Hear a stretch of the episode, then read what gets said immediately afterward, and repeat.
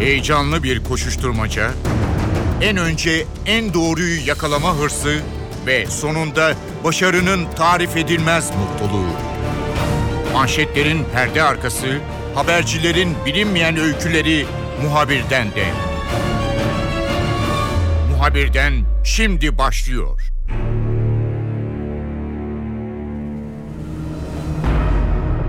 Türk Silahlı Kuvvetleri tarihindeki en önemli operasyonlarından bir tanesini sonuçlandırmak üzere DAEŞ'e karşı başlatılan Fırat Kalkanı operasyonunda önemli hedeflerden birisi olan Elbap tamamen kuşatıldı ve artık kentin içerisinde temizlik yapılıyor. Yani operasyonun bittiğini teknik olarak söylemek mümkün. Ancak DAEŞ'in varlığı henüz tamamen sonlanmış değil ve bu örgüt üzerinden özellikle Orta Doğu'da ve yakın coğrafyamızda bir takım yeni dış politik gelişmeler ve ittifaklar da söz konusu. Bütün bu konuları NTV Dış Haberler sorumlusu Ahmet Yeşiltepe ile konuşacağız. Muhabirden başlıyor. Ben Kemal Yurteri.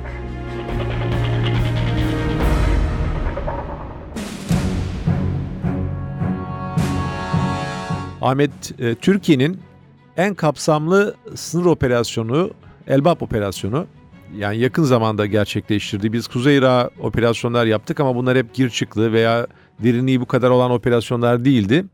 Neredeyse e, yakın tarihte Türk Silahlı Kuvvetleri'nin en kapsamlı operasyonlarından bir tanesi bu. Ve uzun en uzun soluklu. Evet. Sonuçlandı yani da 6. ayını doldurmak üzereyiz. Evet, sonuçlandı da e, söylendi. Anlaşıldığı kadarıyla etrafı çevrildi ve içeride işte normal bir askeri taktik açısından da e, adım adım e, en merkeze kadar bir temizlik yürüyecek herhalde. Çünkü çok yüksek patlayıcılar var. İntihar eylemleri düzenleniyor. Evet. Ee, çünkü IŞİD veya DAEŞ her neyse orada olduğu süre içerisinde e, bayağı bir tuzaklamalar, mayınlamalar vesaire falan zaman bulmuş ve bunları gerçekleştirmiş. İstersen mevcut durumu bir e, bize e, evet. tanımlarsan. Elbap'ta şu an durum nedir? Çünkü ardından daha derinlere giden bir takım operasyonlardan konuşuluyor. Ee, onları sana soracağım. Evet önce Fırat Kalkanı e, operasyonu 6. ayını doldurmak üzere. E, senin de belirttiğin gibi Türk Silahlı Kuvvetleri bugüne kadar tarihinde gerçekleştirdiği, yakın tarihte gerçekleştirdiği en uzun süreli, uzun soluklu e, ve sınırın epey dışına taşan e, ve baktığımızda elbette yabancı unsurların da içinde olduğu yani Özgür Suriye ordusu olarak tanımladığımız güçlerin de içinde olduğu ama Türk Silahlı Kuvvetleri'nin yön ve strateji belirlediği en kapsamlı operasyonlardan biri. Hatta en kapsamlı operasyon. Şimdi Elbab'a kadar ulaştık. 35 kilometrelik bir derinliğe. E, sınır boyunda da 135 140 e, kilometrelik bir hat. Yani dev bir cep oluşturduk. Ortaya çıkan manzara şu. Aslında burada güvenli bir alan oluşturulabilir e, ve hatta ve hatta eğer e, burada belirli bir e, istikrar ve e, güvenlik sağlanabilirse e, bölgenin içerisinde binalar inşa edilebilir. E, yani bir ara e, bunu e, Türk basınında da gündeme getirmişti bazı e, gazeteciler. İşte e, Toplu Konut İdaresi'nin orada bir takım inşaat faaliyetleri gerçekleştireceği yönünde. Yani oraya kadar da gidebilir. Evet iş orada güvenlikli alan içerisinde yeni yerleşim alanları oluşturmak. Ama Elbap işi bitmedi. Elbap e, bitti. E, zaten Genelkurmay Başkanı yani çok önemli bir kısmının e, yani e, ilçe merkezinin önemli bir bölümünün ele geçirildiğini e, Sabah gazetesinden meslektaşımıza aktarmış Katar ziyareti sırasında ama ardından silahlı kuvvetlerden yapılan açıklamalarda e, Tardif'e yani hemen güneydeki e, ve M4 karayolunun kesiştiği noktaki yeşil hat olarak e, bugün adlandırılıyor.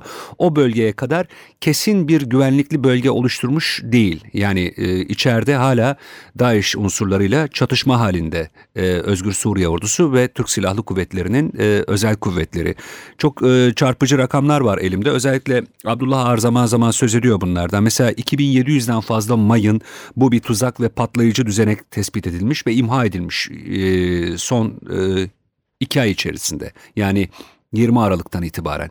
Biliyorsunuz 20 Aralık aslında Akil Dağı'nın üzerine gerçekleştirilen bir operasyon, devlet hastanesi ve ardından kent merkezine doğru yürüyüş. Yani iki aylık süre içerisinde 3000'e yakın mayın, bu bir tuzak, patlayıcı düzeneği. Bunları e, diyor ki her bir tuzağın basit olanlarını etkisiz hale getirmek için 3-4 saat, karmaşık olanlar içinse 8-10 saat gerekiyor. Şimdi sivil kayıpları azaltmaya çalışıyorsunuz mümkün olduğunca. Diğer taraftan bütün bu patlayıcıları, düzenekleri çok yüksek e, stres ortamlarında imha etme gayreti içerisindesiniz. Yani çatışma, taciz ve baskı alanlarında e, büyük bir mücadele veriyorsunuz. E, yüksek konsantrasyon, dikkat ve hassasiyet isteyen bu işin ne kadar zor olduğu da açık. Bu yüzden zaten e, Türk Silahlı Kuvvetleri ve Özgür Suriye Ordusu Bab'ın içerisine direkt kuzeyden giriş yapmadı. E, ilçenin etrafını bir kuşatma harekatıyla çevirdi. E, peyderpey yavaş yavaş işte caddelerde, sokaklarda adım adım ilerliyor. Kaldı ki bu süre içerisinde zaten daha öncesinden Elbap için bir hazırlık yapmıştı Daesh. İşte e, kumlardan e, setler hazırlamışlar. İşte e, tarım tünellerini e, bomba düzenekleriyle doldurmuşlar. Kolay bir iş değil. E, yüzde kırkı kadar e, ele geçirildi. Tamamen güvenlikli bölge olarak e, ilan edildi.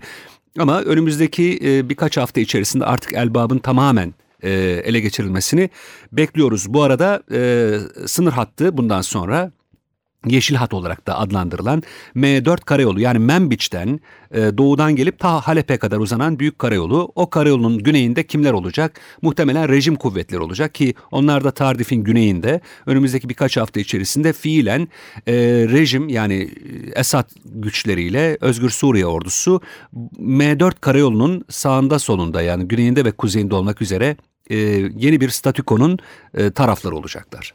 Elbap operasyonu aslında askeri açıdan da tabii şimdi tırnak içerisinde bir takım güvenlik uzmanları mevcut. Bunları bir sağda solda falan duyuyoruz ama e, açıkçası onların pek işin özüne inen şekilde bir yorum yaptığında fazla görmedik.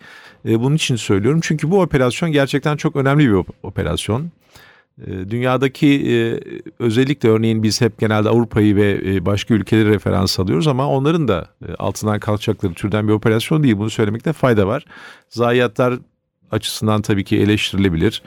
Ama bu mutlaka bu askeri operasyonlarda neredeyse kaçınılmaz bir e, bu zayiatlar. Adı üstünde askeri bir operasyon. Süre açısından belki e, bir takım e, yorumlarda bulunanlar olabilir. Ama e, hep işte bu saha ve işte operasyonu yürüttüğünüz coğrafya her şeyi e, belirlediği için. Çok doğru. E, bu operasyon neticede e, evet e, orada bir e, askeri başarıdan söz etmek mümkün. Ahmet arkası gelecek gibi evet. gözüküyor. Şimdi tabii çok orijinal bir coğrafyada. Yani burası e, hiç kimsenin sahip olmadığı bir topraklar değil artık. Evet. E, başında öyle gibiydi. E, bu Daesh çabuk e, orada e, yayılmayı başardı. Sonra PYD e, bazı bölgelerde söz sahibi oldu. Evet. Zayıf bir Arap e, grubu var. İşte e, onlar biraz ÖSO veya e, başka Türkmenler e, onlar birazcık bu arada palazlandılar. Her ne kadar Türk Silahlı Kuvvetleri büyük bir alanı temizlese bile şu an buranın bir takım sahipleri var. E, aşağı inme konusu e, birden ısındı. E, nasıl bir diplomatik trafik yürüyor bu aşağı iniş konusunda? Çünkü Türkiye bunu tek başına e, yapacak gibi duruyor ama bir yandan başka gönüllü ülkelerde var gibi e, şu an en azından kağıt üzerinde. Bu e, arkadan gelecek olan ikinci dalga operasyon e, nasıl bir e, trafik içerisinde şekilleniyor? Evet. Çok karmaşık bir diplomasi yürüdüğü kesin, e, yürütüldüğü kesin. E, Türkiye burada pivot yani merkez e, rolde. Çünkü Türkiye e, Rakka için bir operasyon gerçekleştirilecekse bunun kendisiyle birlikte ortak e, bir e, paralel yönetimle gerçekleştirilmesi gerektiğini savunuyor. Bu neden? Çünkü bölgede malum e, aslında Fırat Kalkanı operasyonunun da gerçekleştirilmesinin temel sebeplerinden birisi e, PYD, YPG yapılanması ya da PKK-PYD yapılanmasının e, Suriye'nin kuzeyinden bir koridor oluşturup e, Akdeniz'e kadar uzanması. Yani daha ileride belki de inşa edilecek bölgede ya da inşa edilmesi planlanan dış güçler, Amerika Birleşik Devletleri'nin belki desteği, belki Rusya'nın daha sonra içinde olduğu e, bir takım girişimlerle oluşturulacak fiili bir devlet oluşumunun altyapısını hazırlamak. Bu altyapının hazırlanmasını engellemek üzere Fırat Kalkanı operasyonu e, gerçekleştirildi. E, yani orada bir Kürt koridorunun inşa edilmesini engellemek. Fırat o yüzden uzun süre e, Türk Dışişleri ve Sayın Cumhurbaşkanı söyledi Fırat'ın doğusuna kesinlikle geçemez diye bu yapılanma. E, bunu engellemek üzere gerçekleştirildi. Şu aşamada e, Türkiye artık e, ipleri tamamen eline almak istiyor. Yani Rakka operasyonunu PYD-YPG yapılanmasıyla birlikte Amerika Birleşik Devletleri ya da Rusya ya da rejimin birlikte gerçekleştirmesinin ileride e, Suriye coğrafyasında Türkiye aleyhine bir takım gelişmelere gebe olacak e, bir hamle, bir girişim olarak görüyor. Yani e, YPG'nin Rakka operasyonunun işin içine girmesi, e, doğrudan girmesi demek, ileride Kürtlerin o bölgede bir devlet yapılanması için daha ellerinde daha fazla koz, daha fazla güç geçmesi anlamına geliyor. O yüzden de YPG yapılanmasının, PYD yapılanmasının, e, YPG özellikle söylüyorum silahlı kanadı, PYD'de biliyorsunuz siyasi e, üst yapılanma. PYD'nin PKK ile çok yakın ilişkileri ilişki içerisinde olduğu e, sık sık gelen istihbarat bilgileri açısından Türk basınında da yabancı basında da bunu görüyoruz. Zaten son dönemde özellikle Moskova'da birkaç gün önce bu hafta başında yapılan e, toplantıda da PYD PKK'nın ne kadar içli dışlı olduğunu katılımcılar açısından da gördük. Oradaki kompozisyon da bunu gösteriyor. Yani PYD ile PKK'yı birbirinden ayırmak pek mümkün görünmüyor. Bunlar e, epey e, birlikte hareket eden yapılar. İşte bu e, yapılanmayı devre dışı bırakarak Türk Silahlı Kuvvetleri'nin önderliğinde demek doğru olmayabilir ama e, paralel yönetiminde veya gözetiminde bir uluslararası gücün, bir koalisyon gücünün Rakka'ya doğru ilerlemesi Türkiye'nin çıkarlarına daha uygun. İşte o yüzden Amerika Birleşik Devletleri ile bu konu görüşülüyor şu anda. Diğer taraftan Rusya faktörü var. Rusya Esad yönetiminin kısa vadede e, Şam'dan çekilmesinden yana değil. Çünkü yakın bir müttefik. Laskiye'de, işte Himeyim'de e, ve Tartus'ta ki Doğu Akdeniz'deki tek e, deniz üssü. E, iki tane üssü var, askeri üssü var. Sözün özü e, Rusya'da e, bu denklem içerisinde evet DAEŞ'in yok edilmesinden yana aynı e, fakat bir taraftan da Esad rejiminin kısa vadede gitmesini istemiyor. Bu denklem şöyle kurulabilir. E, muhtemelen Rusya e, Esad'la ilgili e, taleplerini korumaya devam edebilir. Türkiye bunu belki göz ardı edebilir ama Amerika Birleşik Devletleri ile beraber Kürt kartının e, masadan kalkması için Amerika Birleşik Devletleri ile işbirliği içerisinde Rakka operasyonunu gerçekleştirebilir. Ya da düşük profilli bir Kürt e, desteğiyle Rakka operasyonu gerçekleştirilebilir. Her halükarda Rakka operasyonu kolay bir operasyon olmayacak. Çünkü Musul'dan kaçan, Musul'un biliyorsunuz batı e, yönü açıktı, ucu açık bir çuval gibiydi. Oradan kaçan militanlar, e, DAEŞ militanları Rakka'ya döndüler. Diğer tarafta Tadmur'da yani Palmira'da ele geçirilen lançerler, büyük ağır silahlar, e, tanklar e, Rakka'nın etrafına getirildi. Ee, yani Rakka şu, şu anda çok ciddi biçimde tahkim edilmiş durumda. Yani ve çevresini de kuşatmış durumda. Tabii e, bazı Kürt unsurları bu konuda e, yaklaşık 6 aydır çalışıyor ama e, özellikle Derezor tarafından e, karayolu kapatıldı. Ama e, Rakka öyle kolay kolay ele geçirilecek bir yer gibi görünmüyor. Yani Musul operasyonu e, epey bir zamandır devam ediyor. Rakka operasyonunda çok zorlu bir operasyon olduğu olacağı anlaşılıyor. Senin de belirttiğin gibi zaten haritaya bakıldığı zaman e, Rakka'nın aslında Elbap'tan ne kadar çok daha büyük olduğunu e, görebilirsiniz. Coğrafya olarak farklı. E, buradaki gibi bir toprak yapısı değil. E, bir nehir kenarında ve onun etrafında bir yer var. Belki çok farklı giriş çıkış noktaları olan bir yer var. E, bu DAEŞ'in uzun zamandır da orayı tahkim ettiği anlaşılıyor. E, Ahmet şimdi e, Amerikan ordusunun e, Amerika'daki e, haberlerde e, bir işte e, piyade evet karaya ayak basacak işte asker potini veya postalı Amerikan askerin postalı e, karaya değecek diye bir takım haberler çıkıyor. Tabi ufak görev kuvvetlerinin eğitim amaçlı da olabilir. Bir takım özel kuvvetlerin de bu bölgede olduğu biliniyor. Bunların sayısı konusunda Amerikalılar taktik açıdan pek bilgi vermiyorlar ama bir şekilde Amerikan piyadesi özel kuvvet veya her neyse o bölgede dolaşıyor. Herhalde bu biraz daha büyük çapta bir birliği ifade etmek için bu söyleniyor.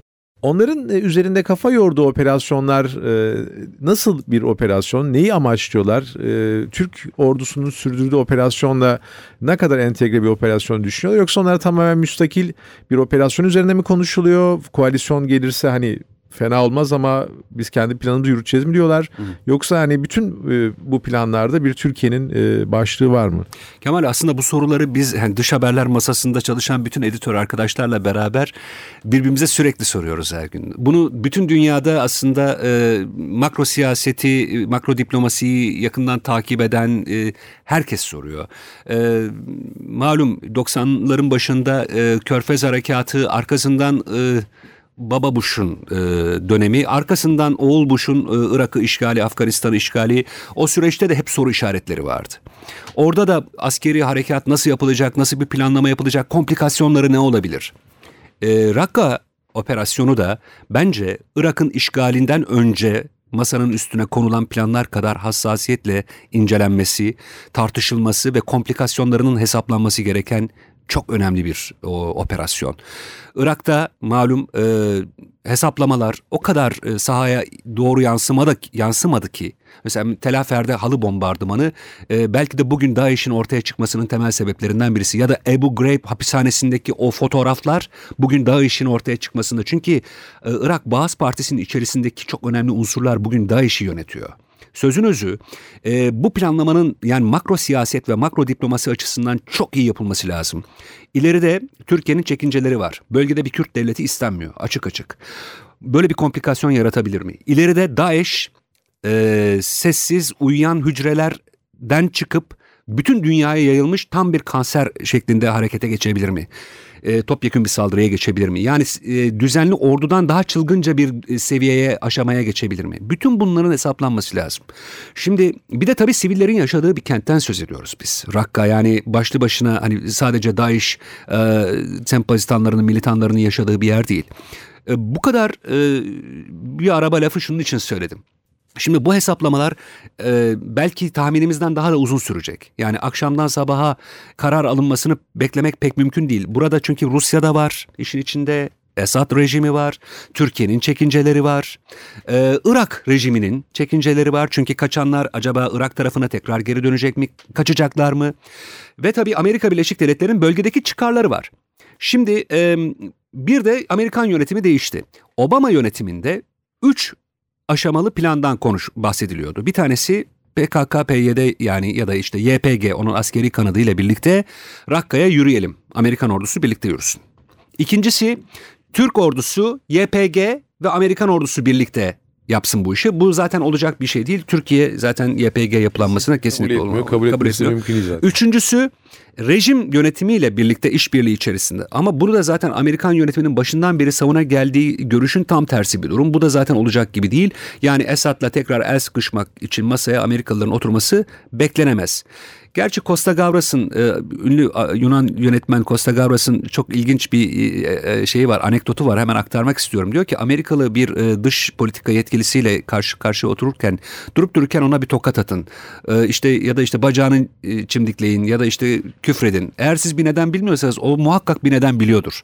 Yani Amerikalıların aklındaki e, düşünceleri okumak çok güç. Amerikalıların e, sahada kimlerle işbirliği yapacağını şimdiden öngörmek çok güç. Ama şu bir gerçek.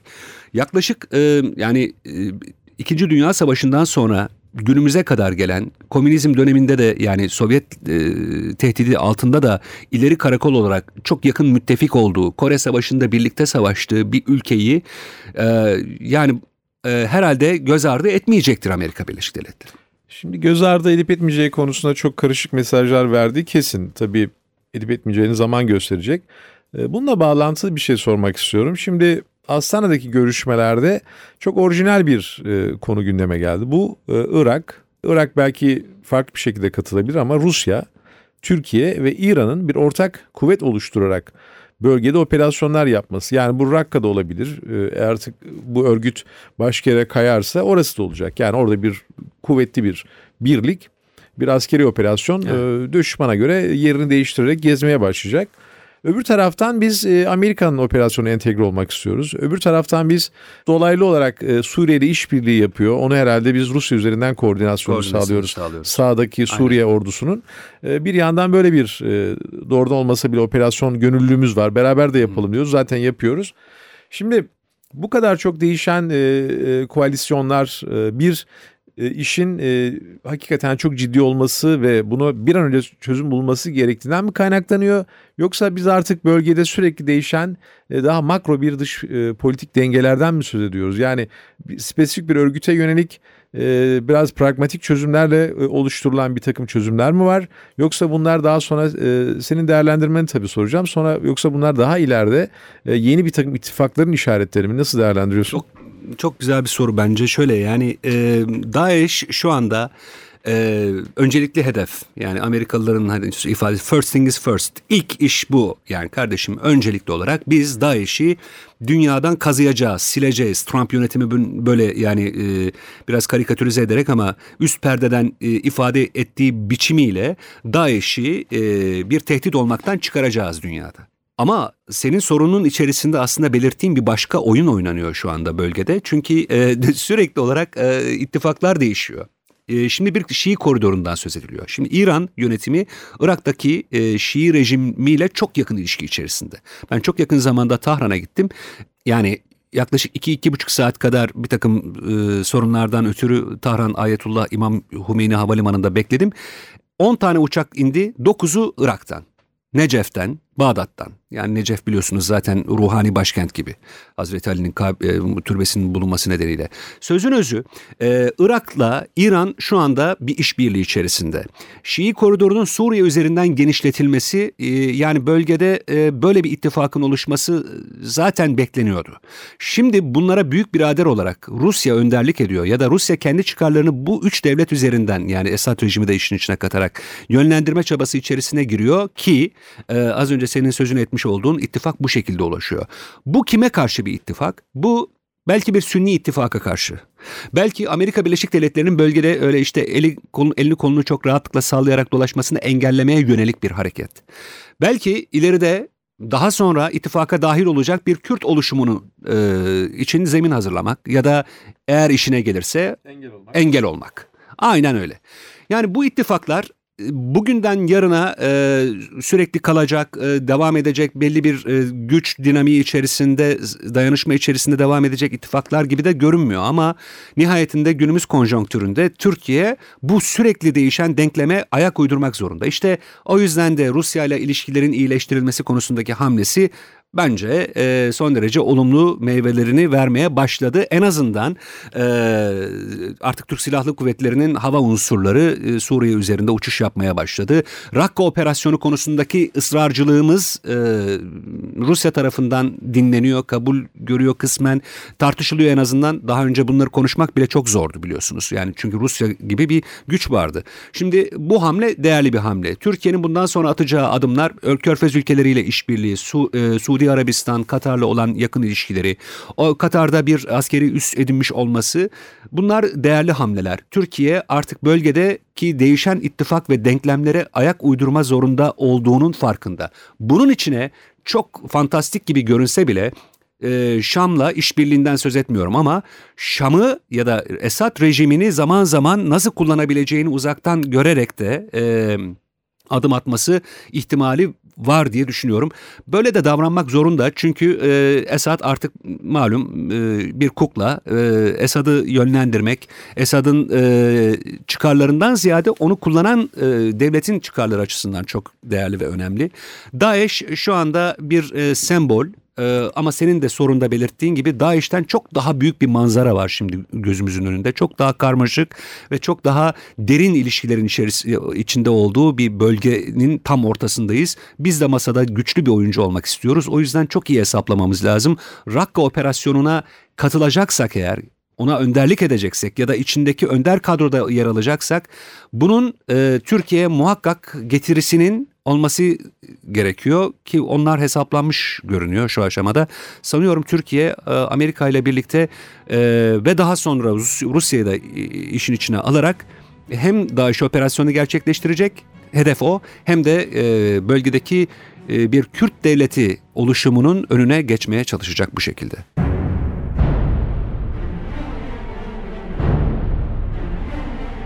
Muhabirden de bu hafta konumuz Türk Silahlı Kuvvetleri'nin sonlandırdığı Elbap operasyonu ve sonrasında bölgede yaşanacak gelişmelerdi. Ben Kemal Yurteri, muhabirden de yeniden görüşmek üzere, hoşçakalın. Haber için değil de haberin hikayesi için şimdi onlara kulak verme zamanı. Muhabirden NTV Radyo'da.